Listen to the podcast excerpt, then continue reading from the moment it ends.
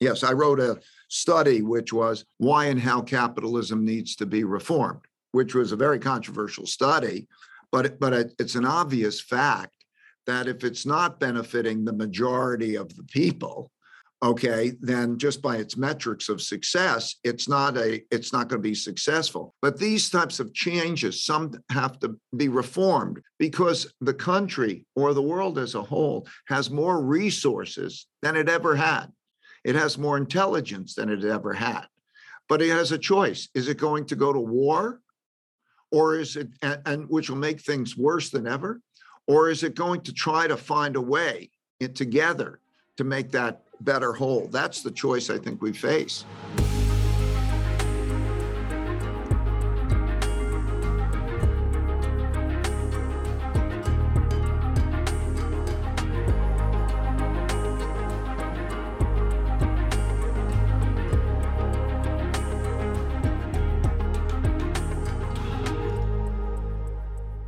Is my pleasure and privilege to welcome to the podcast one of the greatest investors of all time. That's no exaggeration to say.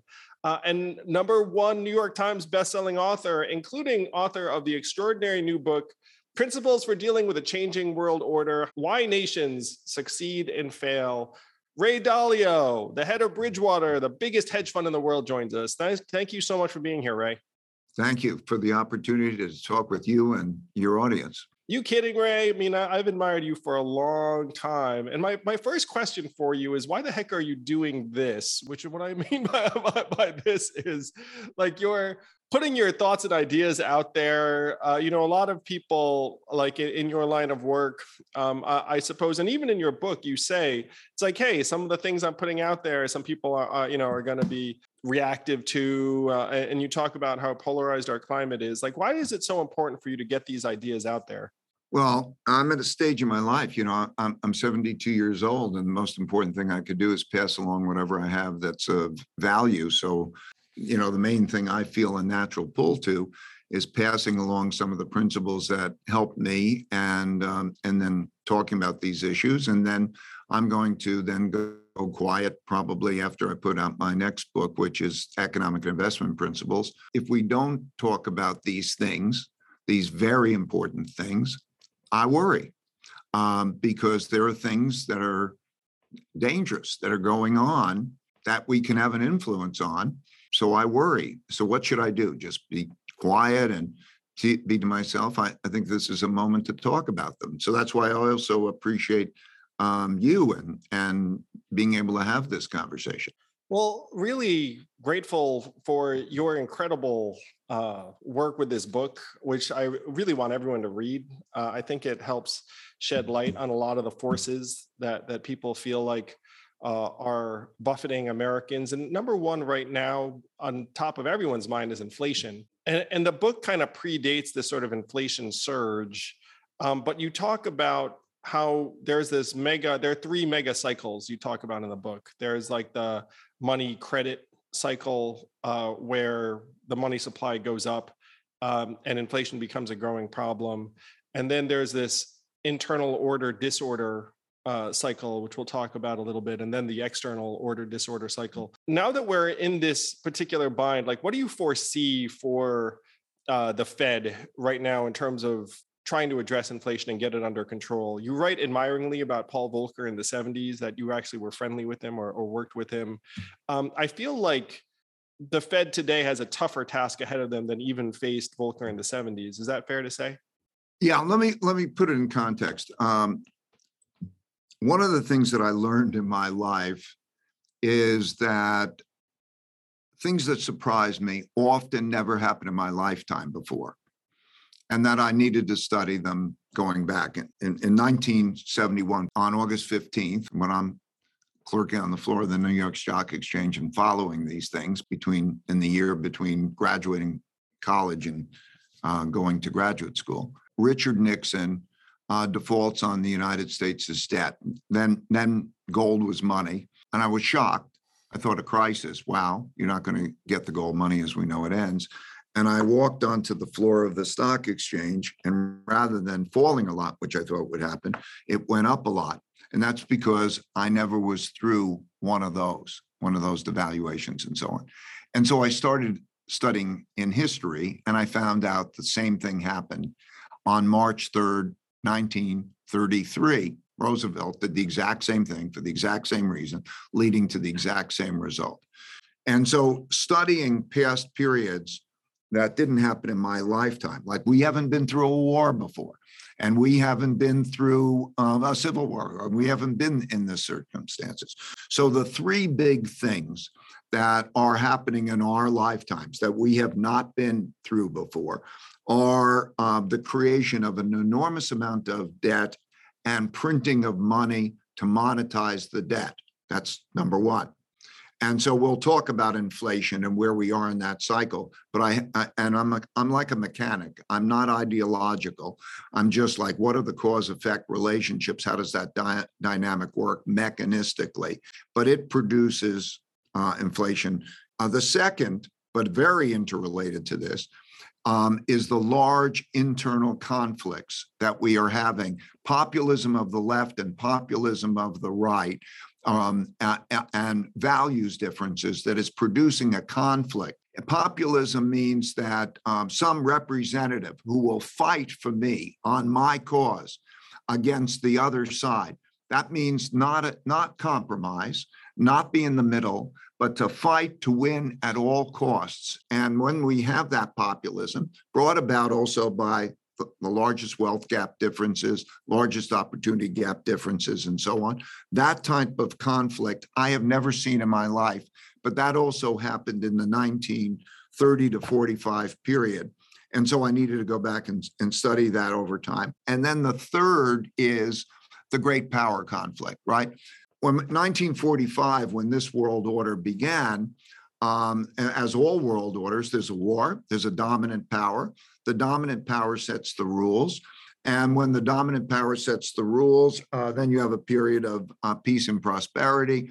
Um, and so uh, the United States in 1945 had 80% of the world's money. It had half of world GDP. It had a monopoly on the uh, military power. And so we came into the American world order. That gap, that power gap, has shrunk to be approximately equal with the other side. And we're having a great power conflict. So you have to go back to that period of time. And I've seen that period of time happen repeatedly. When these three things happen repeatedly, it's a very dangerous set of circumstances. So we are in a position on the financial one to be in a position where you you cannot raise living standards by raising money and credit. In other words, if you increase money, then the value of money is going to go down. And one man's debts are another man's assets. And so uh, when they get negative returns by holding a debt asset, they're going to sell that debt asset and that produces a, uh, a problem and that hap- that's over a period of time and so the romans for example put um, less gold into gold coins and so you saw it in its way and that certainly produces kind of the inflation because you can't raise living standards by printing more money so we have that going on. That was really the essence of your first question. And so there's that dynamic of uh, where is a storehold of wealth? The purpose of a, com- a currency is two purposes a medium of exchange and a storehold of wealth. A storehold of wealth means you you buy its its debt and its assets and you can save in it. And people believe that cash is a safe investment, but they're seeing that what happens is it's losing buying power and it will lose buying power. So they start to realize it's not a safe investment. Uh, inflation over the last year, about 8%. Interest rates were, were nothing.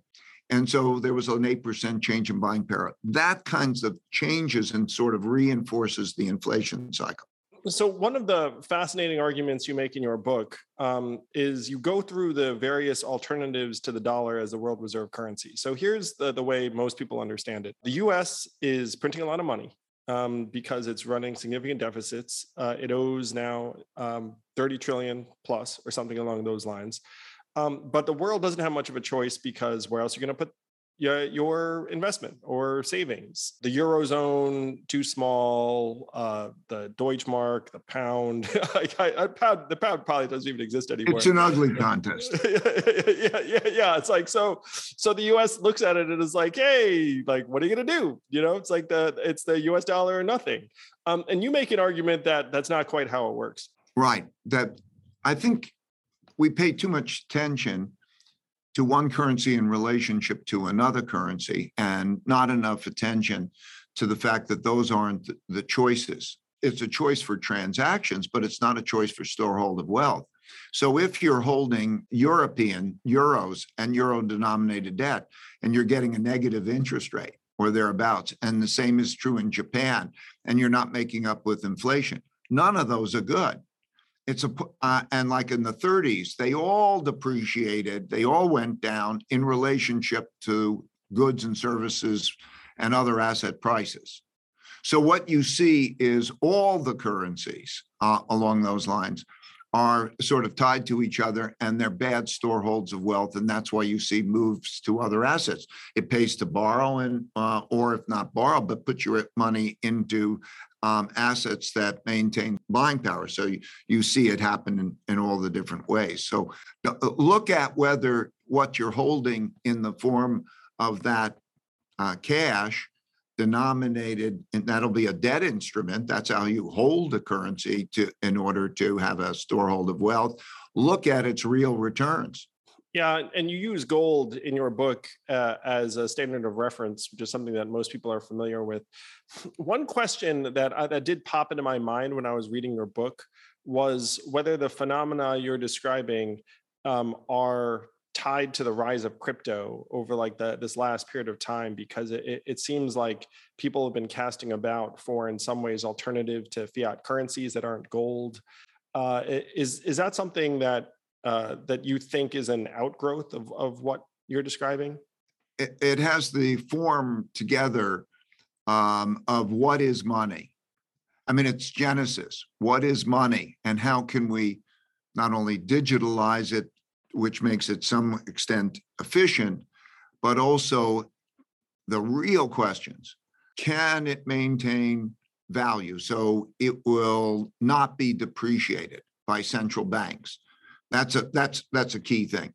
Can it be transferred, used all around the world, accepted for purchases and sales all around the world? Then it has to do with issues like can it be private?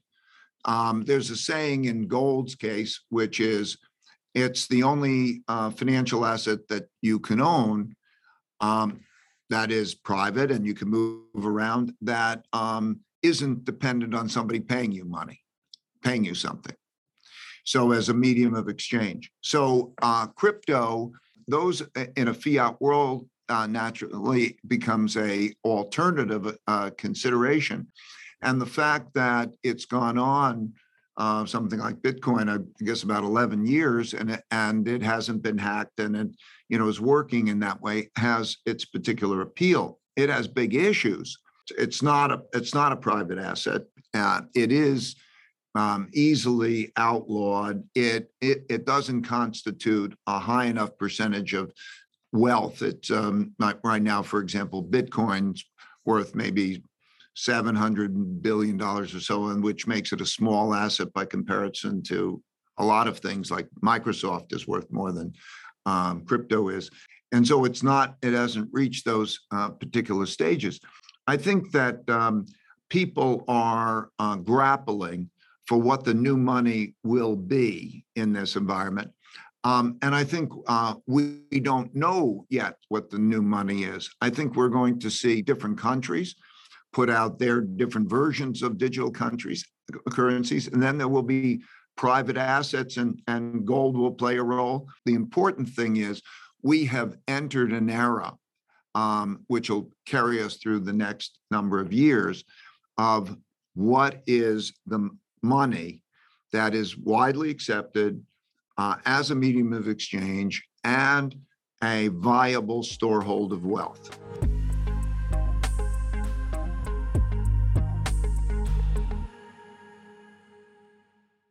This podcast is sponsored by ExpressVPN. A few decades ago, private citizens used to be largely that private. What's changed? The internet. Think about everything you've browsed, searched for, watched, or tweeted. Now imagine all that data being crawled through, collected, and aggregated by third parties into a permanent public record your record. Having your private life exposed for others to see was once something only celebrities worried about. But in an era where everyone is online, everyone is a public figure. To keep my data private when I go online, I turn to ExpressVPN. Do you know there are hundreds of data brokers out there whose sole business is to buy and sell our data? The worst part is you don't know what they're doing, you don't get to have your say. That's why I use ExpressVPN. Just hit one button and then your internet connection gets rerouted through an encrypted server. No one can see your IP address. You're completely in your own private internet. Every time I turn ExpressVPN on, I'm given a random IP address shared by other ExpressVPN customers.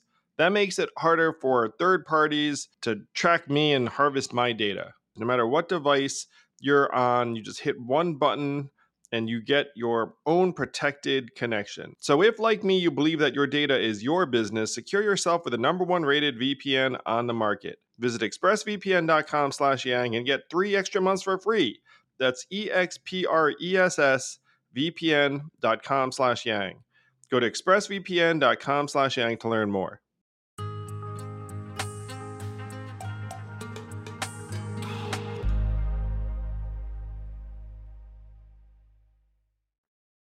so as the mechanic and you've studied these patterns over and over again for, for me the biggest analog to what we're going through right now is the 70s and obviously you know no one has a crystal ball though to the extent that anyone has a crystal ball i, sus- I suspect yours is better than um, most anyone's but, but, like how, how do you see this inflation interest rate asset price tension playing out i feel like the Fed's going to have no choice but to increase interest rates, and I'm not sure what happens next.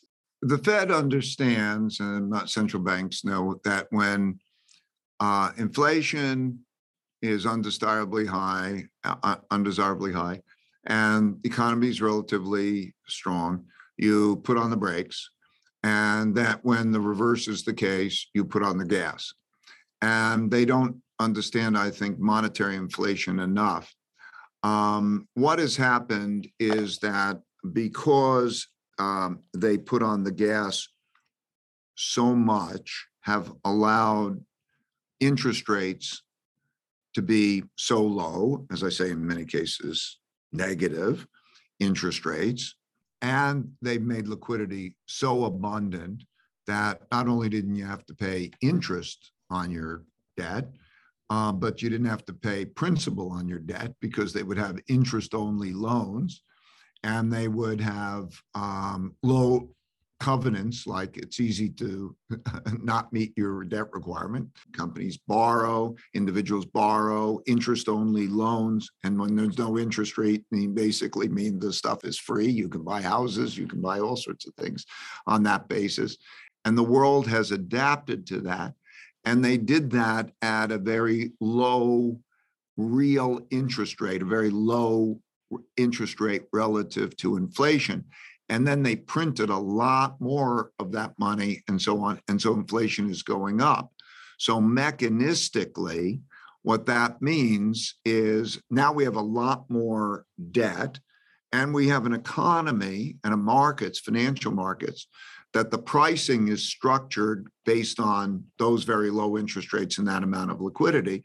So when you go through the calculations, when I go through the calculations, and I I figure um, a high enough level of interest rate to provide a decent real return is for a holder of the debt is much too high of an interest rate for the markets and the economy. But you're going to have an inflation rate that's above the interest rates and um, and that's not going to be desirable so investors want to sell that. And you could see it as interest rates rise you can see its effects on markets you could see the effects on the capital markets uh, so you see the stock market going down while the bond market is going down and that means most everything that people own practically are going down practically um, because most people are in stocks and bonds, that kind of thing. The Fed's trade off is going to be very difficult. Uh, right now, they have a very restrictive monetary policy plan. I judge that by the supply and the demand for credit. So the federal government is going to run large deficits. So that means they will have to sell debt. They'll sell treasury bills and bonds. The Federal Reserve is planning to sell $1.1 trillion of debt also. Private investors are inclined, pension funds and so on, they're losing money while there's inflation. So they're losing buying power. They're selling. And there's a selling imbalance. And that selling imbalance means because it has to balance with the buyers, that means a contraction in private credit, which means a recession. And so as I look through this, we're in a tightening phase where it's beginning to bite, but it's not really, it's barely begun because the actual rises in short rates have barely begun. It started, the other things are rising. And that trade off between growth and inflation is going to be very difficult. And that's why I believe that we've entered a period of, of stagflation, quite like the 1970s. And then we can't look at it alone. We have to look at it in light of the two other big forces.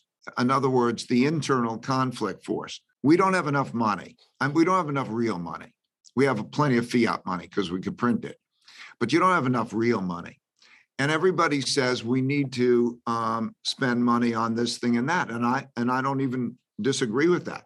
When i look at the social conditions and the infrastructure and i look at okay uh, ukraine and do we need to be rebuild the ukraine? Do we need to have greater military expenditures? Do we need to have these things but we don't ask how much money do we have to spend and so, because of the nature of that, even just the costliness, we need to take care of the environment.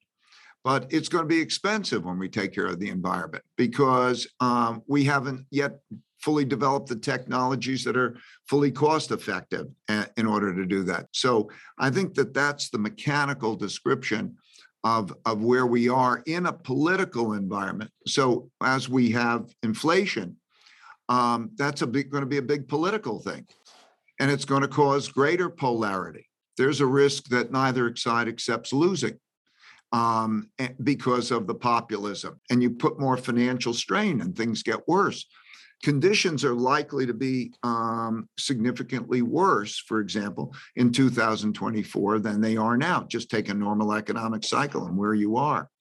And then we have the external conflict thing yeah, they're all tied together and it, it, paints a difficult picture. I think the most important thing is how we are with each other through these types of things, whether we're fighting with each other or, you know, the smart middle where, you know, you work together and you bring the country together not to fight because history has shown it, we have to bring up, make our country strong.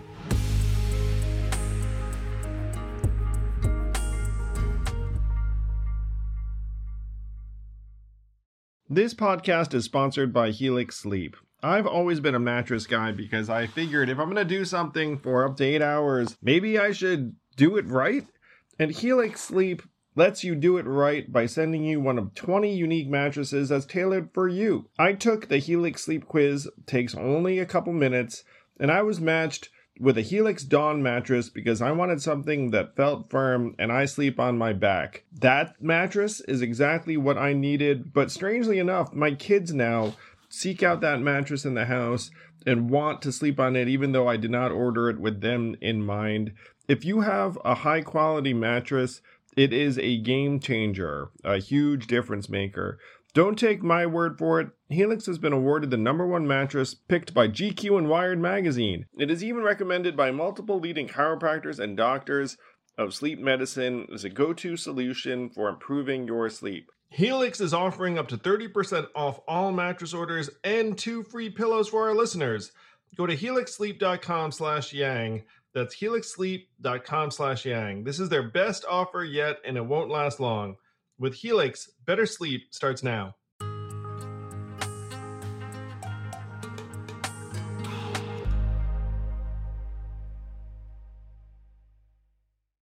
You had a sentence in your book that I thought was maybe the strongest sentence I'd ever seen from a business leader that uh, I was not aware of until I read your, your book in full, which was you said, that you think that the odds of America slipping into a civil war type scenario over the next 10 years is around 30%. And you characterize that as like not that high a risk. I feel like that should be A1 headline news everywhere. And by the way, I'm with you. Like I, I, I agree with you. Here's what I think is happening and, and probably will happen. The populism of the left and the right uh, are individuals who will are, fighters for those constituencies. And uh, there are very different values, very different approaches. What that means is that there's little compromise and there's much greater extremism, uh, very much like happened in Europe. Four major democracies in the 1930 to 45 period had this type of internal conflict that ended up their parliaments, their uh, legislatures choosing to have autocracies that they went to autocracies uh, Germany, Italy, uh, Japan, and Spain. And if you study history, you see it was the same in the French Revolution, the Russian Revolution, the Cuban Revolution, the Chinese Revolution, which are all sort of civil wars. You lose the middle and because you have to say, Andrew, you got to get on one side or another and fight. When the causes that people are behind are more important to them than the system, the system is in jeopardy. And so you see just even uh, people moving from place to place in terms of where they think it's more uh, sympathetic to their way of being and what they're like. You know, New York, Chicago, uh, San Francisco, California moves to Texas, and so on. And you're seeing um, then um, not a not as much respect for the Constitution and the legal system because you have a win at all cost. So, for example, if you have the dispute between, um, let's say, Disney and um, the Florida governor, in the past, there would have been almost mutual respect for different points of view. But what you now get back is you get back to a power conflict. Well, you know, what would the odds put? I'll ask you what you think the odds are uh, that, for example, in the next presidential election, that neither side accepts losing. You know, I'd say mm, almost too close to call. Um, and, and what is the possibility that states do not follow the directions of the Supreme Court decisions? Because the Supreme Court decisions can be viewed by one side as a political decision made by the other Supreme Court, and how do we get around that or whatever, just like sanctuary cities. In other words, I will not follow that rule. And that, and so now you start to have a breakdown of um, the system and you have power politics determining things. So I think that that kind of uh, civil war is relatively likely. I, I, don't disagree with you at all, Ray. And anyone who listens to me knows that I've been trying to sound an alarm on, this. So, one of the things you say in your book is that uh, you think one way out of this is a strong peacemaker, and we pray for them. uh, and, but you say that that's not something that uh, generally happens. Uh, that that generally the other thing happens. Um, what what I'm trying to do. Have you seen any of uh, Katherine Gehl, Michael's or Michael Porter's work on political incentives? Because uh, one of the things that's driving our polarization is that we have these party primaries that disproportionately empower the most extreme 10% of, of, partisan voters. So one thing we're trying to do is change the mechanics of the, our elections so that it's not just the most extreme uh, hyper partisans choosing our leaders and then reelecting them. Right now, you have 20% of Americans happy with Congress, which is very, very low. Uh, but the reelection rate for individual members is 94%, which is astronomically high. But your, your book talks about the increase in polarization as a precursor to some of these very negative things happening. And there are other societies that have democracies that have more than two parties. That's actually the norm in, in, most of, of the world. And so, what, what we're trying to do at Forward is change the mechanics so that you can have more points of view emerge and then start a positive unifying third party force that represents the reasonable middle uh, that can draw energy and resources and also put pressure on both of the parties to compromise. uh, uh, I don't know if this is something that you've dug into and explored either in terms of the mechanics of why uh, it seems like we're getting uh, more extreme and polarized leadership, um, or if there have been other countries that have uh, reformed their way out. So I, I, I- think we're uh, completely in agreement. Let- Let's, and just going back to the mechanics, I, I think it has to do with fear. I hope that we can have, understand what the context, what, what it means to have the type of civil war, the, what is the probability and what does that mean? Um, Like I have a principle, if you worry, you don't have to worry. And if you don't worry, you need to worry. that's, that's a, pretty good rule of life.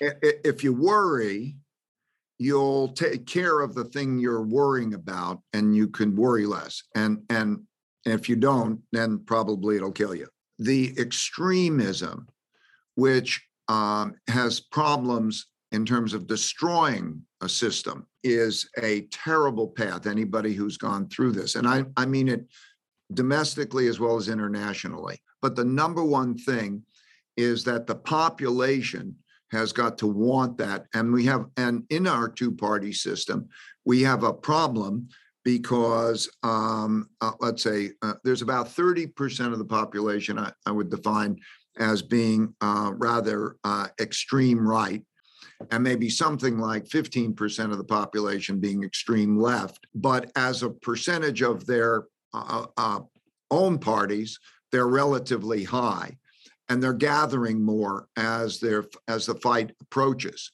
And so they become then dominant and you have that particular result.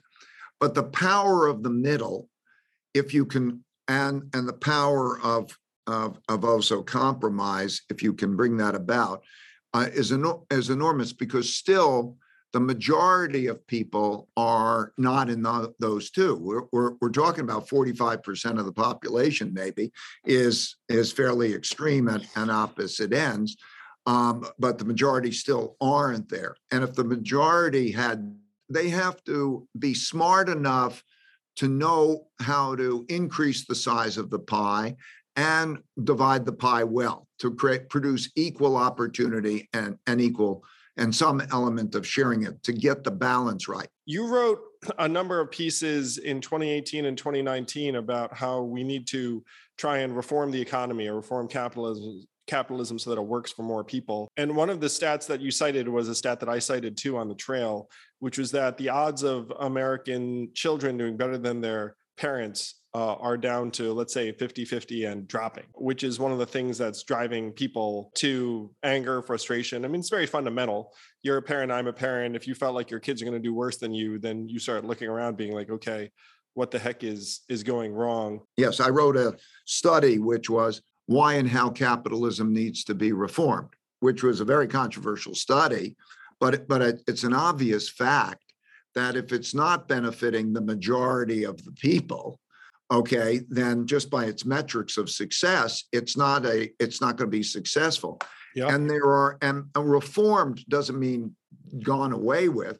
It means changing certain things that means it works better, keeping capitalism and so on. Capitalists tend to be people who um, have new ideas, and if you give them capital and they can invent really good things and improve it, it you know, it's a wonderful system. It's been proven by everybody. It's been adopted by the Chinese, Deng Xiaoping, to make a better uh, system.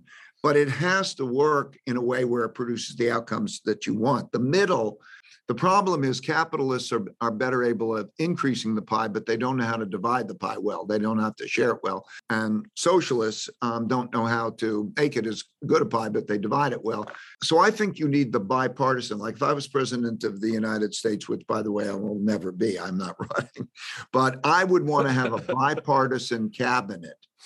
Okay, I'd put a bipartisan cabinet and I would have the equivalent to a Manhattan Project to think about what reforms need to be made to achieve that. Uh, uh, in other words, of the left, of the right, smart, capable, mechanically savvy individuals who know about engineering.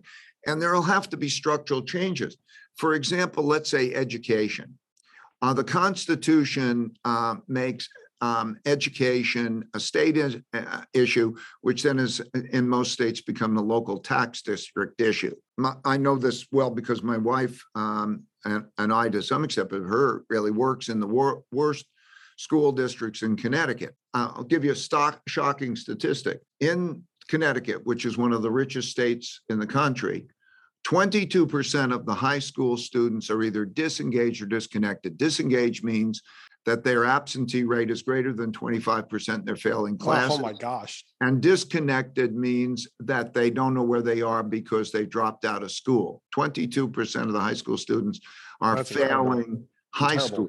Now, there's a cycle there. They're in a poor district. They're not, they don't have parents who adequately take care of them and so on. The state of Connecticut spends six hundred billion dollars, a million dollars a year on um, incarcerations because there's that. So the notion, you know, like there's no better investment than quality education.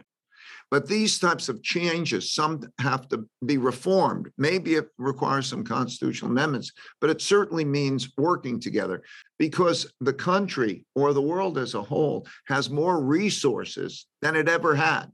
It has more intelligence than it ever had. But it has a choice. Is it going to go to war? Or is it, and, and which will make things worse than ever? Or is it going to try to find a way it together to make that better whole? That's the choice I think we face.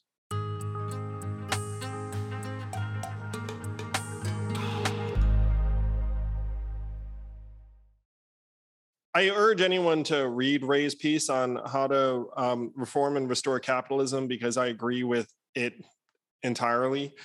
If productivity is to work, it has to benefit the population broadly. And do we have that right now? And you ask that sort of rhetorically, but it's clear everyone knows we don't. you know that, that, that like productivity is hitting certain people and like not benefiting others.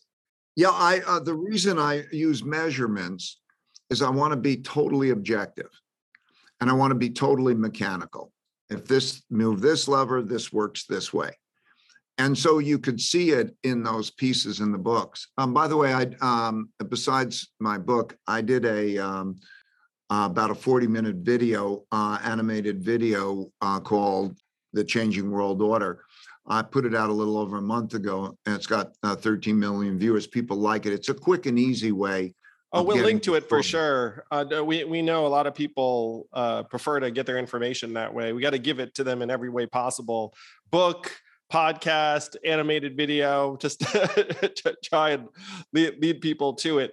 Um, so Ray, you wrote that piece about reforming capitalism in uh, 2018 or 2019. Is that right? Yeah, I, I think it was 18, but maybe 19. Yeah, I think it was 18 as well. I remember being struck by it. I was just starting my presidential run. And I was like, wow. And you said we should declare a national emergency slash Manhattan Project around why the economy is not working for most people. And the reason I the reason I wrote it was at 2016, for the first time, we had a populist being elected, populist of the right. And I studied populism, and then I decided I would study it like, let me diagnose what's going on. And I did it by, by quintiles, top 20%, next 20%. And I wanted to look what the circumstances were for the majority of people. So the bottom 60%. And, and when I saw that, I got it. I mean, it was clear. Okay. It's not working for the majority of, of people. Yeah, and, and you say too that uh, our socioeconomic mobility has dropped like a stone. Where you imagine that this is a country where you can move between quintiles, and it, it really hasn't been true for a while. And it's an engineer, I view it as an engineering problem, right? So because profitability has a cycle that doesn't um, necessarily achieve the goal fully.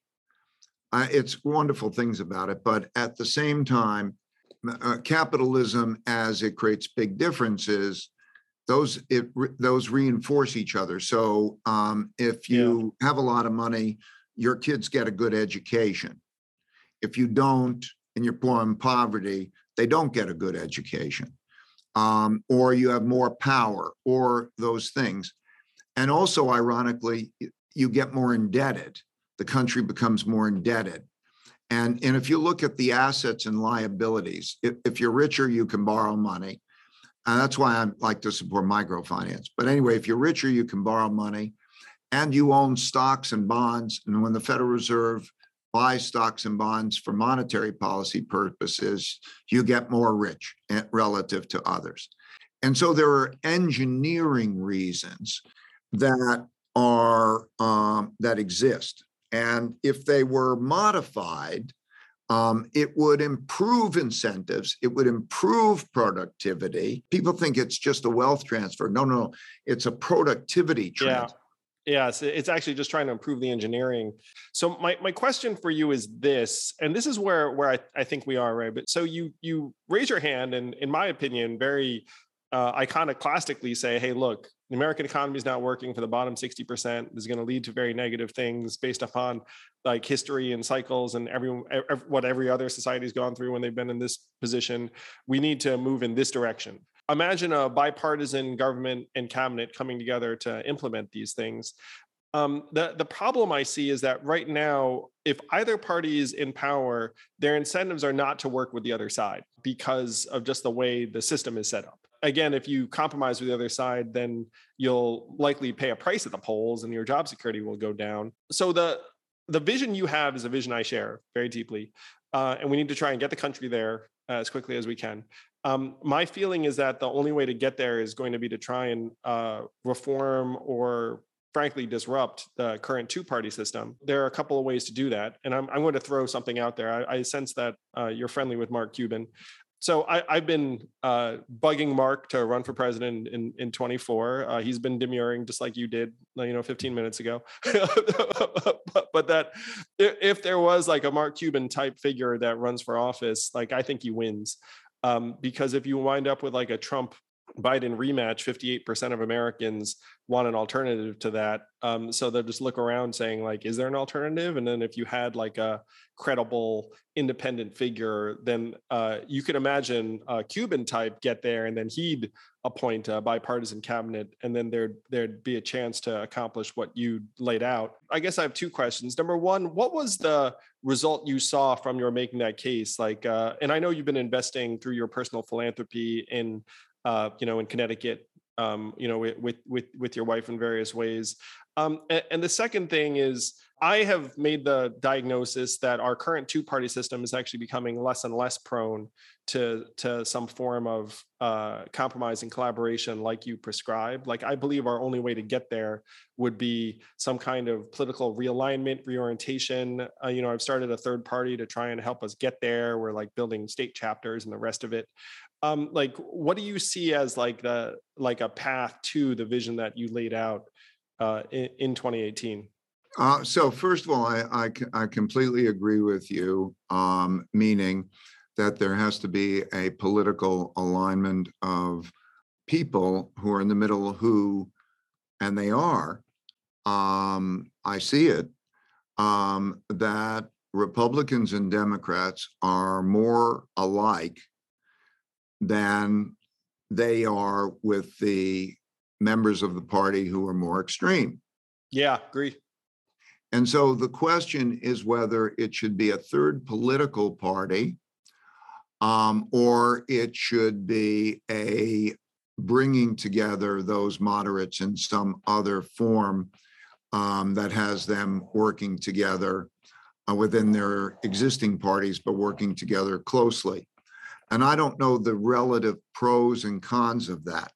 It would seem off the top of my view as very as it might be difficult to have somebody says I'm stepping away as being a Democrat or a Republican and I'm entering the party of the middle. But on the other hand, once they've made that choice, um, that helps to create a cohesiveness and a coordination that makes that go better.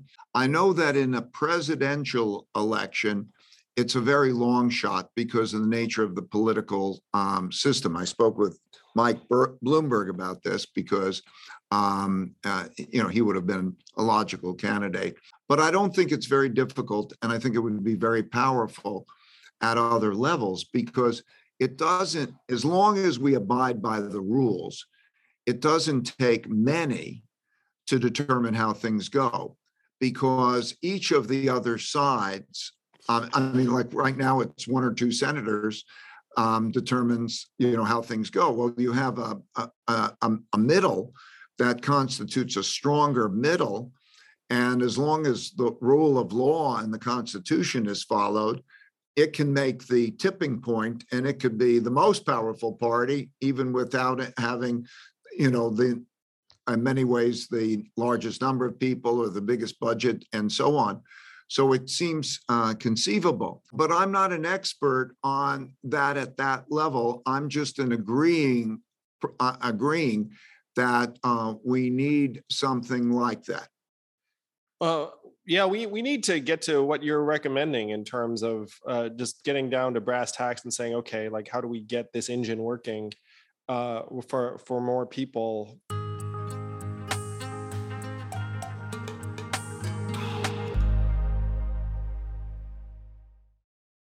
I think we have a similar issue internationally. Yeah, yeah. And talk about the external disorder cycle. You know, if you haven't studied like the 1930s leading to the war or periods like that, then you don't understand how wars happen and you don't understand how this is playing out in the way that it's played out many many times for example sanctions that that economic warfare, you know, and the acceleration in those things have always preceded military warfare because um, like in Japan, um, the United States froze uh, uh Japanese assets and um, and uh, did embargo to uh, curtail their oil imports, and and then that put them in a position where they reacted when we had Pearl Harbor, and then we have the wars you need to understand it not just because it's history, but you need to understand it because how you navigate it. You may not be able to change the world. Okay, we think, what should we do to change the world to solve the problems? Well, we may not be able to, but you still should understand what does it mean for you personally? How do you personally navigate it? And, and what are the classic patterns? You know, for example, you could have foreign exchange controls. We talked about the depreciation of the value of money. What, what, how does one save in that kind of environment? How do we know it's coming? What do I mean? I think that we're at a juncture now um, that the sides are developing, both sides the Allied, like the Allied and the Axis powers kind of thing. I think both sides would benefit from putting the number one priority is that they don't have um, a terrible war. Yeah, I mean eh, that seems self-evident to all of us. Though in your book, you talk very, very uh, convincingly about the forces that tend to lead great powers to war, and that right now uh, the US is in relative decline, China is in relative ascent, uh, and that if there is going to be a conflict, uh, it, it may break out uh, between the US and China with Taiwan as a potential flashpoint. And China and Russia having being more on the same side, and then other countries. We're seeing it now uh, develop in, in, in that particular way. Um, however, all countries and all leaders should know that um, how terrible wars are. And the interesting thing about history, you, you, you know, we, we, never experienced what our parents experienced or what the prior generation experienced. So we that's why we never learn.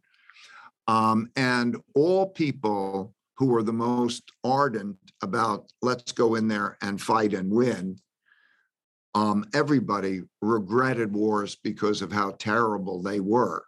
And that's also one of the reasons that um, bad war period led to relatively extensive periods of peace because nobody wanted to go. They learned that lesson. That as the number one priority. In other words, you can have competitions between systems, but you you, you just can't cross the line. You have to know that line, and you and you and you have the rules of the game assuring that you don't cross that line. Beyond that, the next thing is how do you become strong?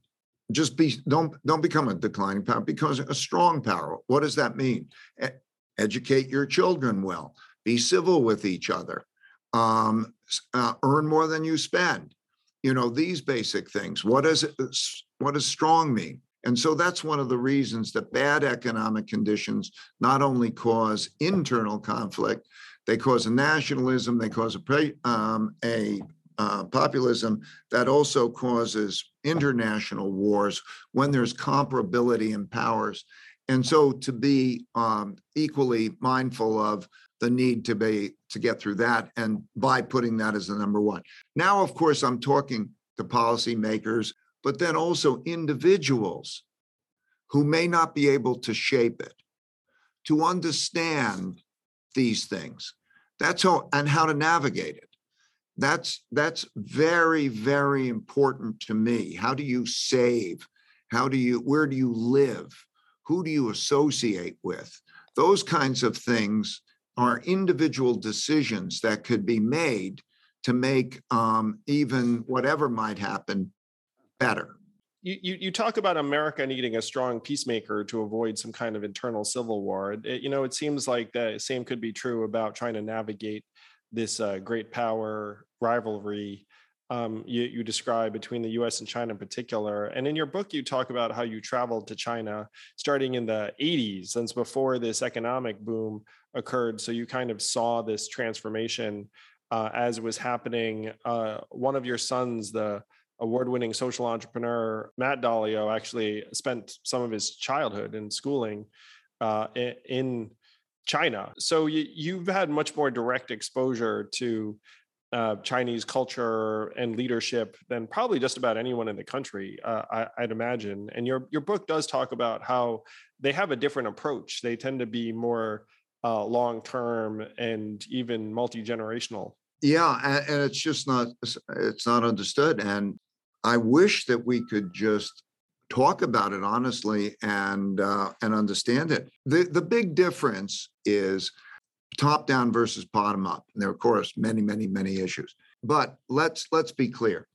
First, you have to be impressed by the uh, what's what's been accomplished there um, and consider them a force. Um, and by the way, through um, Deng Xiaoping's policies, uh, which is uh, a lot of capitalism injected into the system.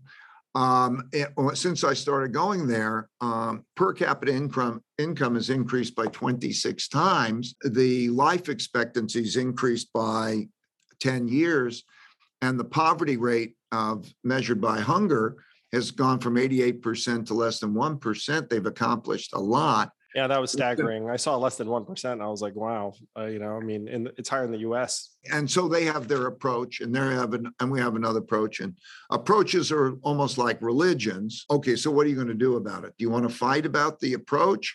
Um, or do you want to accept the religions? You know what you should do? Number one is be strong. Okay. Yours, your best approach to be as strong as you can, because if you're strong and healthy, uh, you're going to be in good shape. That's what it comes down to. Are you strong and healthy? So I think we have to focus on that and then focus still, no matter what system it is, is uh, let's not do one of those intolerable wars. You know, let's not agree. Uh, and, and, and we're at the brink of not only the military, but you're at the brink of, of what could be an um, an economically devastating war. For example, um, if if doing business in China um, became like doing business in Russia, in other words, it's not the thing to do. It's politically not the thing to do. The economic consequences, because of how our economies are linked, would be mammoth. Uh, 22% of our manufactured goods imports come from China.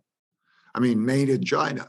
Just imagine you don't get that. I mean, so that carries from um, you know, something as simple as the Nike shoes that people wear to uh, the Apple products or um, the Intel chips and and all of that. And uh, you know, so one of the problems that, that people don't like about the uh, war with Russia is the economic consequences of that war, but that, those are minor by comparison. This is an issue where, um, you know, like you have to think hard about how you don't want the absolutely catastrophic results, how you want to avoid those things. Amen, Ray. I mean, there was so much to learn in your book, The Changing World Order Why Nations Succeed and, and, and Fail. Really, I think one of the major themes of your book is that we have these massive forces that drive us in particular directions. And some of these directions are very, very nasty. They can lead to world war, they can lead to civil war and revolution.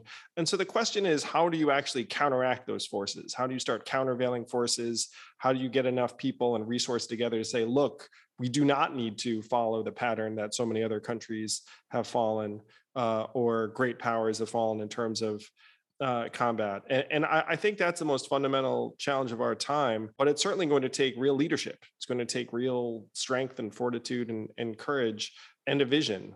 Uh, and you're providing a lot of those things to a lot of people. Well, I think for me and like for you, I would feel terrible about myself if I if we didn't talk about these things. People can make the choices for themselves. That's one of the great things about you know our country and our system but we should talk about these things. And a lot of people um, right now are afraid to talk about the difficult things. And so I appreciate being on your show and I appreciate you talking about them. Thank you.